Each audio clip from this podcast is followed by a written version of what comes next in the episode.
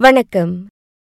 ஈராயிரத்து இருபத்தி மூன்றாம் ஆண்டின் வழக்கமான சேமிப்புகளுக்கு ஐந்து புள்ளி ஐந்து விழுக்காடு லாப ஈவுத்தொகையை ஊழியர் சேமநிதி வாரியம் இபிஎஃப் அறிவித்துள்ளது. ஷரியா சேமிப்புக்கு ஐந்து புள்ளி நான்கு விழுக்காடு லாப ஈவுத்தொகை அறிவிக்கப்பட்டுள்ளது. கடந்த ஆண்டை காட்டிலும் அவ்விரு சேமிப்புகளுக்கான லாப ஈவுத்தொகை அதிகரித்திருப்பது குறிப்பிடத்தக்கது. கடா பொகோசனாவில் வெப்ப அலை காணப்படுவதால் அப்பகுதியில் வெப்பம் நாற்பது பாகை செல்சியஸ் வரை இருக்கும் என எச்சரிக்கப்பட்டுள்ளது. அதோடு நாட்டில் ஒன்பது இடங்களில் முதல்நிலை வெப்பகவன எச்சரிக்கையும் விடுக்கப்பட்டுள்ளது.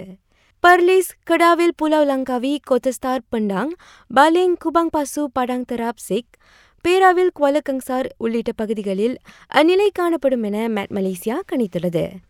அப்பகுதிகளில் வெப்பம் தொடர்ச்சியாக முப்பத்தைந்திலிருந்து முப்பத்தி ஏழு பாகை செல்சியஸ் வரை இருக்கும் என எதிர்பார்க்கப்படுகிறது.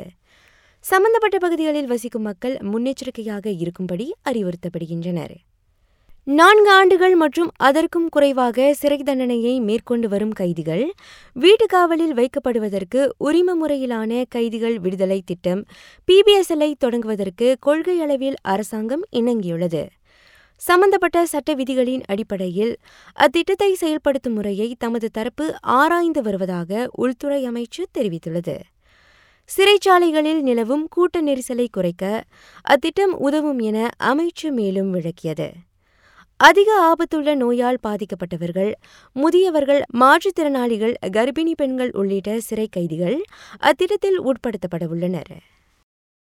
ஜோஹர் பாரு ஆயிரத்தாம் சாலையின் ஒன்பதாவது கிலோமீட்டரில் எதிர் திசையில் வாகனத்தை செலுத்தியதாக நம்பப்படும் எழுபத்தைந்து வயது மூதாட்டியை காவல்துறை கைது செய்துள்ளது. செய்திகள் நிறைவடைகின்றன. நான் லோஷினி கிருஷ்ணவேணி. வணக்கம்.